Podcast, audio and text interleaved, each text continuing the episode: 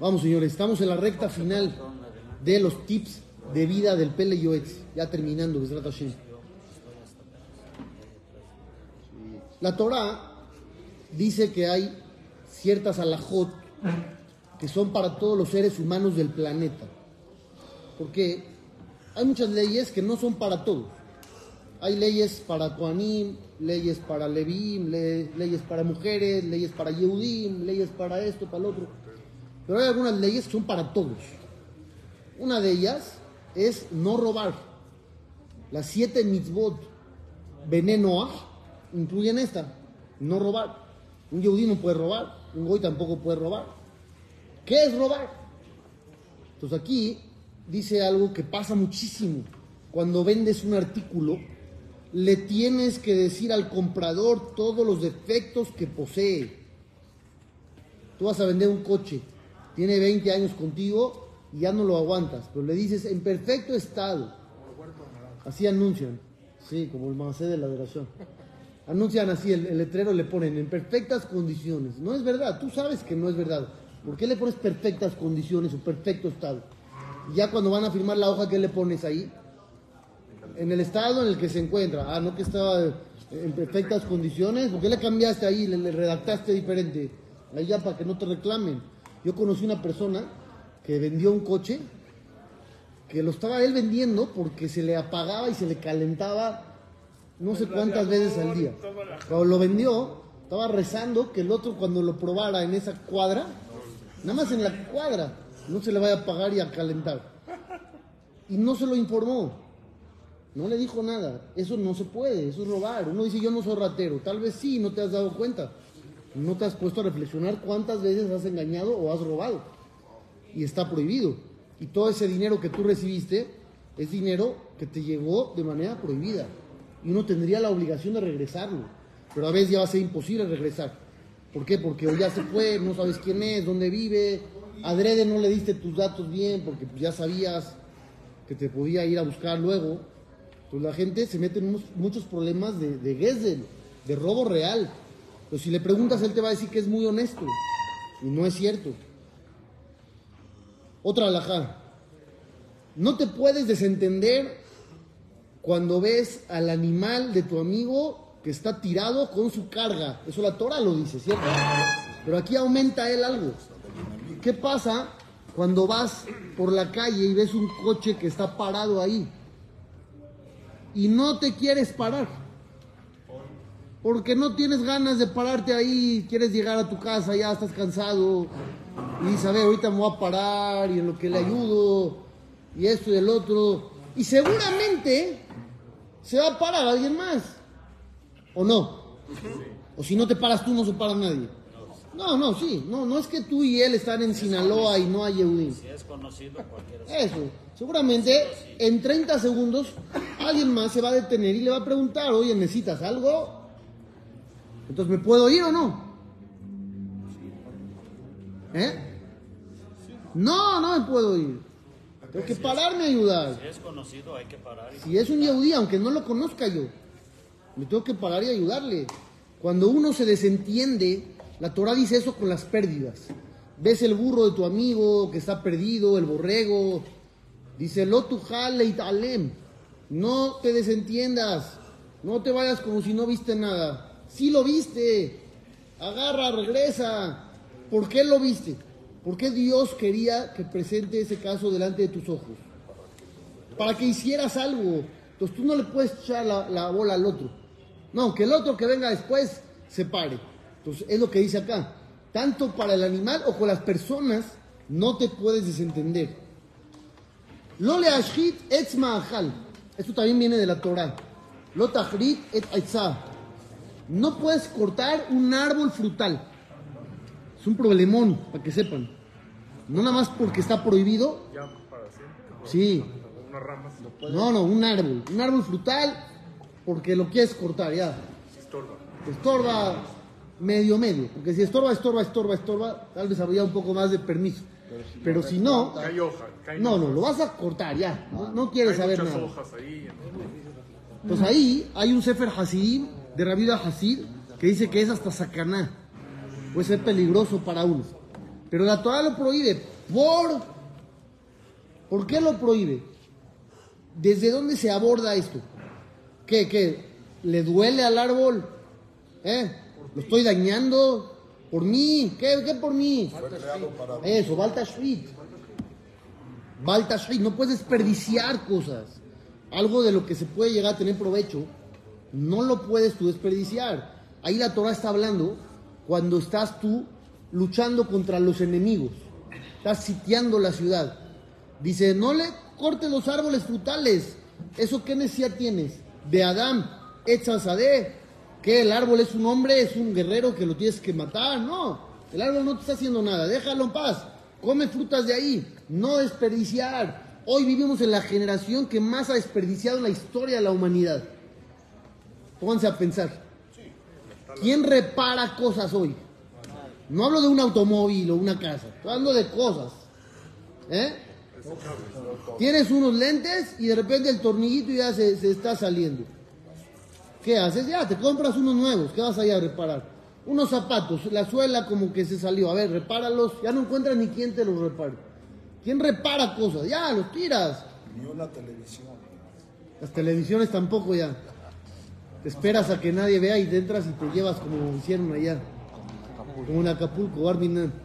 No hay que desperdiciar. Jacob vino, dice la Torah, que se regresó. Ya había cruzado el río con toda su familia. Y se regresó por unos jarritos. Unos pajim ketanim. Dice unos jarroncitos chiquitos que se le quedaron en la orilla y se le habían olvidado. Y se regresó por ellos. A esas alturas, Jacob vino tenía lana o no? Claro, ya era millonario. Se podía haber comprado 500 mil jarritos nuevos. No necesitaba. Pero ahí Rashid dice, la gente honesta se gana cada centavo con su trabajo y su esfuerzo real y valoran su dinero y no lo tiran simplemente porque tienen más. Así dice Rashid. Es algo fantástico si lo analizan. Continúo. Lo leakot et Israel, ben Gadol, ben Katán, ben Ish, ben Isha, afilu hi ishto. No puedes golpear a nadie, ya sea un menor de edad o mayor de edad, a un hombre, a una mujer. Con más razón a la esposa. Aramat yad nikra rashau pasula edu. Aquella persona que golpea a otro tiene ya la etiqueta de malvado y no es aceptado como testigo en un tribunal. A ese nivel, ya, Rasha. ¿De dónde se aprende eso? De Moshe Rabenu, cuando había salido y vio a dos Yehudim peleando, le dijo Rasha. Así le dijo, malvado. Uno pensaría, malvado es el que comete, no sé, 500 pecados y nada más hace tres cosas buenas. No, puedes tener muchas buenas, pero golpeas a alguien, Rasha ya tiene la etiqueta de malvado. Dice, afilo esto, con más razón a la esposa. Uno piensa que como es la esposa ya es su esclava. No, no es su esclava. No Hay gente que desgraciadamente tiene los conceptos equivocados de lo que es el matrimonio o lo que es la unión y piensan que ya él es dueño de ella, entonces puede hacer lo que quiera. Eso es azul. Más adelante, de las últimas que vamos a leer, es más, la última, me voy a adelantar de una vez, dice, azul le llamé shelo ishto. Cuando uno va a tener intimidad con la esposa y ella no quiere, dice la, la halajá, prohibido. Prohibido, es como una violación. Uno, hay, hay hombres equivocadamente que piensan, no, como es la esposa, a fuerza. No, no es así. Hay que tener mucho cuidado en esas cosas, porque hay mucha gente, desgraciadamente, que tiene ideologías equivocadas. Hay, entre paréntesis, a los hijos mismos, a los hijos mismos, que uno dice, bueno, para enseñarle, hay un... Sí, hay gente que pega, ¿no hay gente que pega? Sí, seguro. Sí, hay gente que pega. Hay mucha gente que pega. Y mal, en, en mal plan. Y eso es violencia intrafamiliar, hay que denunciar a esa gente. Pero, ¿qué pasa cuando uno le quiere pegar a su hijo para educarlo? Entonces la misma alajá dice, si ya tiene una edad en la que se va a rebelar contra ti, ya no le puedes golpear. Y si está en una edad tan chiquita que no entiende por qué lo estás golpeando, tampoco lo puedes golpear. Entonces tienes un dilema por los dos lados. Hay un Rab Dessler que dijo que podía uno golpear a su hijo aunque no haga nada mal. nada más para enseñarle quién manda y que se ponga en cintura. Dice Jajam Obadiah Yosef, de ninguna manera, de ninguna manera, dice Gadol abonó minesó. El que hace eso, su pecado es tan grande que ni Dios lo puede cargar. No lo puedes golpear si no hizo nada, ¿cómo crees? ¿Y quién dijo que sí? Sí, en su nombre, así, así traen. Otra, que también tiene que ver con ese sentimiento de, arrogancia que tienen muchos y de prepotencia y que se creen dueños de la humanidad. ¿Qué pasa si hay gente que tú eres su jefe? O eres el patrón del negocio, o eres el este, jerarca de la familia, eres el, el abuelo que todo el mundo respeta, y aprovechas tu posición para pedir favores. ¿Por qué digo pedir favores, entre comillas? Porque tú sabes que no se van a poder negar. Tú sabes que no se van a poder negar. Eres el jefe del negocio y le hablas a alguien y le dices, oye, te necesito este domingo. Y es su día libre. Pero pues no te va a decir que no porque tiene miedo que lo despidas. ¿Qué te va a decir? Te va a decir, sí, ahí voy. ¿Y tú qué dices? No lo obligué. Así estás pensando. No lo obligué. Yo le, pregunté si podía venir, que lo necesitaba. Y él me dijo que sí. No, te dijo que sí porque no le quedaba opción. Porque tu posición lo intimida. Y no te quiere decir que no. Pero eso está prohibido. No les puedes pedir ningún favor, chico o grande, que tú sabes que realmente no te lo quieren hacer. Porque o no están en posición, o como les dije, están en descanso o cualquier cosa. Y te aprovechas de que no te van a decir nada. Y eso está prohibido también. Otobet beno lotish. Hay un pasuk que aquí trae la alajá. No puedes tú degollar a un animal y a su hijo el mismo día, a su cría. La Torah permite el consumo de animal, ¿no? Lo platicamos ya. ¿Qué tiene de malo entonces que mates al, al padre y a la cría el mismo día? Que pasar una semana. No, no, aparte. Aparte de que ya tengan una semana mínimo de haber nacido, aparte de eso, no los puedes matar el mismo día. Por, por lo que dice Beto. Dios no quiere que seas cruel. Y este es un acto de crueldad. Aunque en la realidad no va a cambiar nada. Lo vas a matar mañana. No es que lo vas a dejar vivir, lo vas a mandar a, a- a un safari a que viva feliz. No. Igual lo vas a terminar matando en- en unas horas. Pero el hecho de matarlos el mismo día, no tienes corazón. Es un acto que refleja que no tienes sentimientos. Y aunque la realidad no cambie, tú sí cambias. Y es lo que no quiere Dios, que te vuelvas una persona cruel y despiadada. Lolik Potts Yad militense de acá, esa tiene que ver también. No puedes cerrar tu mano para ayudar al necesitado. Que fi shiauro. De acuerdo a tus posibilidades. Si tienes más posibilidades, tienes más responsabilidades también. No puede uno ayudar como ayuda al pobre si él es rico. Él es rico, tiene que ayudar más. Pero a veces la gente es cruel y no quiere ayudar. O a veces cree que él es el dueño del éxito y ve mal al otro. Ah, pues está necesitado, ¿sabes por qué? Porque no le echa ganas, porque no trabaja, porque es un flojo, porque es esto y es el otro. Y muchas veces no es así. Simplemente Dios no le ha dado éxito y a ti sí, por alguna razón que nadie sabe. Tienes que ayudar como puedas tú. Becer en la nefesh, dice la Torah, Loti Tenubim Sargem. Aquí trae otra frase, pero es esa. Cuando Barminan alguien fallece, el pariente que queda con vida no puede rasguñarse la piel. Está desesperado, está dolido, le pegó durísimo. Y una reacción podría ser esa. Hay gente que se arranca el pelo, o se muerde, o se hace cosas, se hace daño a sí mismo. La Torah lo prohíbe. ¿Por qué lo prohíbe? No es tu cuerpo. Entonces, una opción sería esa. No es tu cuerpo, es prestado. Pues si es prestado, lo tienes que cuidar y mantener bien. Otra opción, nosotros somos creyentes en la eternidad del alma. Entonces no puedes llegar a ese nivel de desesperación porque después lo vas a volver a ver. Nosotros no pensamos que cuando alguien muere se esfumó.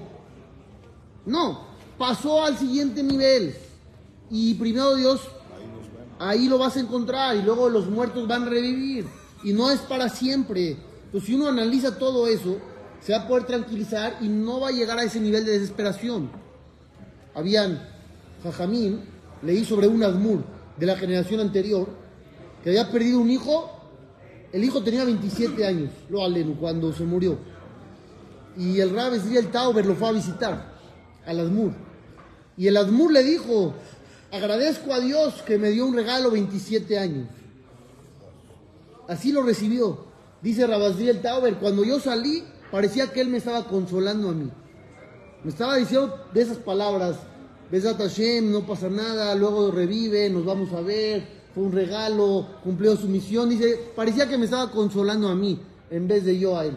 Pues por eso la Torah prohíbe entrar en ese estado de desesperación. Viene otra que parecería que es nada más para los mercados, pero no. La alhaja original es esa. Tú vendes un producto y lo vas a pesar, vas a vender un kilo, vas a pesar un kilo, y tienes ahí tus herramientas para medir, para pesar, ya sea líquido, sea sólido, lo que fuera, y tienes una que no está bien calibrada, no está bien calibrada, ¿qué va a pasar? Vas a caer en robo. O al revés, puede ser. ¿Qué pasa si tú dices, sabes qué? No la voy a usar, porque no está bien calibrada y no quiero caer en el problema de robo. La voy a guardar en mi bodega. Etiquetada. Etiquetada, la puedo guardar. Así etiquetada. diga no sirve. Eh, lo que diga, no sirve. ¿Sí o no? Hay que arreglarlo. Dice así. Afilo lishot de beto. Ni siquiera dejarlas en la casa. No se permite. Hayable saber. Las tienes que romper. Uno no sabe cuándo le va a ganar el instinto negativo. Que diga, híjole, la voy a usar para este cliente nada más. La necesidad, se rompió la otra, pues agarras esta. otra necesidad o cualquier cosa y dices, bueno, ya calculo. Ya sé que está medio mal, calculo. Los mandan a arreglar, ¿no? Si se puede, sí. Si se puede, sí. Pero no la puede uno tener en la casa si está mal. No puedes dejar en tu casa algo que puede llevarte a cometer algún ilícito. Tienes que ser totalmente honesto y quitar todo tipo de posibilidades negativas. Gracias. A Meshakerim la Goim, aquellos que le mienten a los no judíos, que podría llegar a pasar, que ahí mucha gente se da permisos malos, que no existen. Em Bichlal Mehalele Hashem. Esta gente está incluido en aquellos que profanan el nombre divino, que ya habíamos explicado que es el peor pecado que existe, que hagas quedar mal a la Torah, que digan, mira, estos judíos mentirosos, Hirul Hashem, lo peor que uno puede hacer. Viene otra. Cuando uno tiene una casa, tiene que dejar frente a la puerta un cuadro sin haber terminado de decorar. ¿Cuánto mide? 50. 48 por 48. Una amá por una amá. Tú vas a Zonish, nosotros somos sefaradim. No sé tú dónde estudiaste.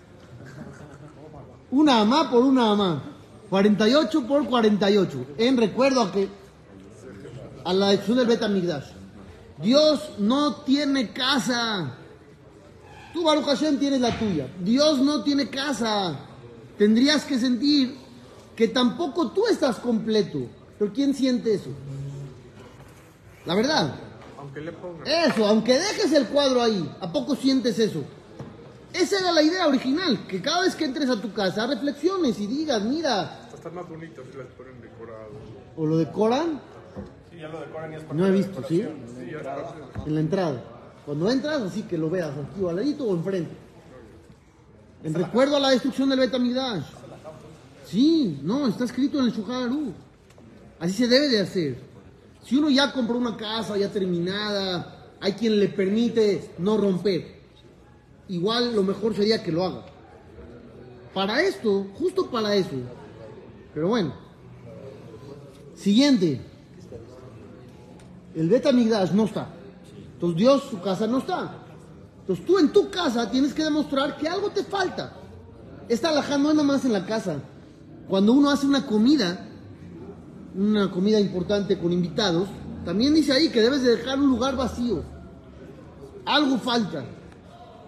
¿Han leído el libro de Todo por el Creador? Ahí trae una historia de esa.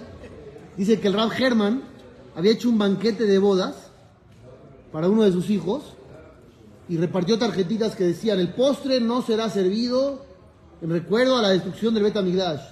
Pero lo pagó. Porque ustedes van a decir, "Ah, se la, se la ahorró padrísimo. No quiso pagar el postre y puso ahí que Bet Amigdash y... No, ahí dice la hija, papá había pagado por esto pagó los postres, pero no los va a servir. Recuerda que algo falta. No puede estar totalmente alegre cuando Dios no tiene. Es increíble, ¿no? Lo que es la reflexión. ¿No? ¿No está genial? Porque ahí trae, ella dice, mi papá pagó. Sí había pagado. Pero bueno. Azul Adam Muda Palel Shahrit. Cuando amanece, tienes prohibido llevar a cabo labores o trabajos antes de rezar. Tu primer encuentro con la realidad en el día tiene que ser Dios. Es lo primero que te piden. Tú dices, no, yo voy a ir ahorita un ratito al gimnasio. Que hay mucha gente que lo hace. Voy al gimnasio, una hora, hora y media, luego me baño y el vapor, y ya luego voy al minián de las nueve y media. No, no está bien. No está correcto. Uno tiene que empezar el día con Hashem. Reza y luego haz lo que quieras. Ve a Batiquín a la misma hora que te paras para ir a boxear. Ve a Batiquín y ya luego vete a hacer lo que quieras. Es alajá. Así debe ser. Mitzvah la amor y penea vivo y mo me loco mató. Mitzvah, que te pongas de pie por tu padre, por tu madre. ¿Qué es ponerse de pie? ¿Una reverencia así suficiente? No, no es suficiente. Te paras completamente. ¿Cuántas veces en el día? Todas. Todas. No, si le pides permiso y ya, pero no, si no le pides, todas. Rabbi Yosef era ciego, dice la Gemara. Cuando escuchaba los pasos de su madre que se acercaba, se levantaba completamente y decía, me levanto en honor a la presencia divina que viene ahora. ¿Por qué? Porque está escrito que hay tres socios en la creación de la persona. Es una sociedad, el Padre, la Madre y Dios. Dice Hashem, todo aquel que honra a sus padres lo considero que me honró a mí. Así dice Dios. Entonces él se ponía de pie, nada más al escuchar los pasos. Aquí es para que contaras la historia esa triste del, del de ayer. Pero bueno.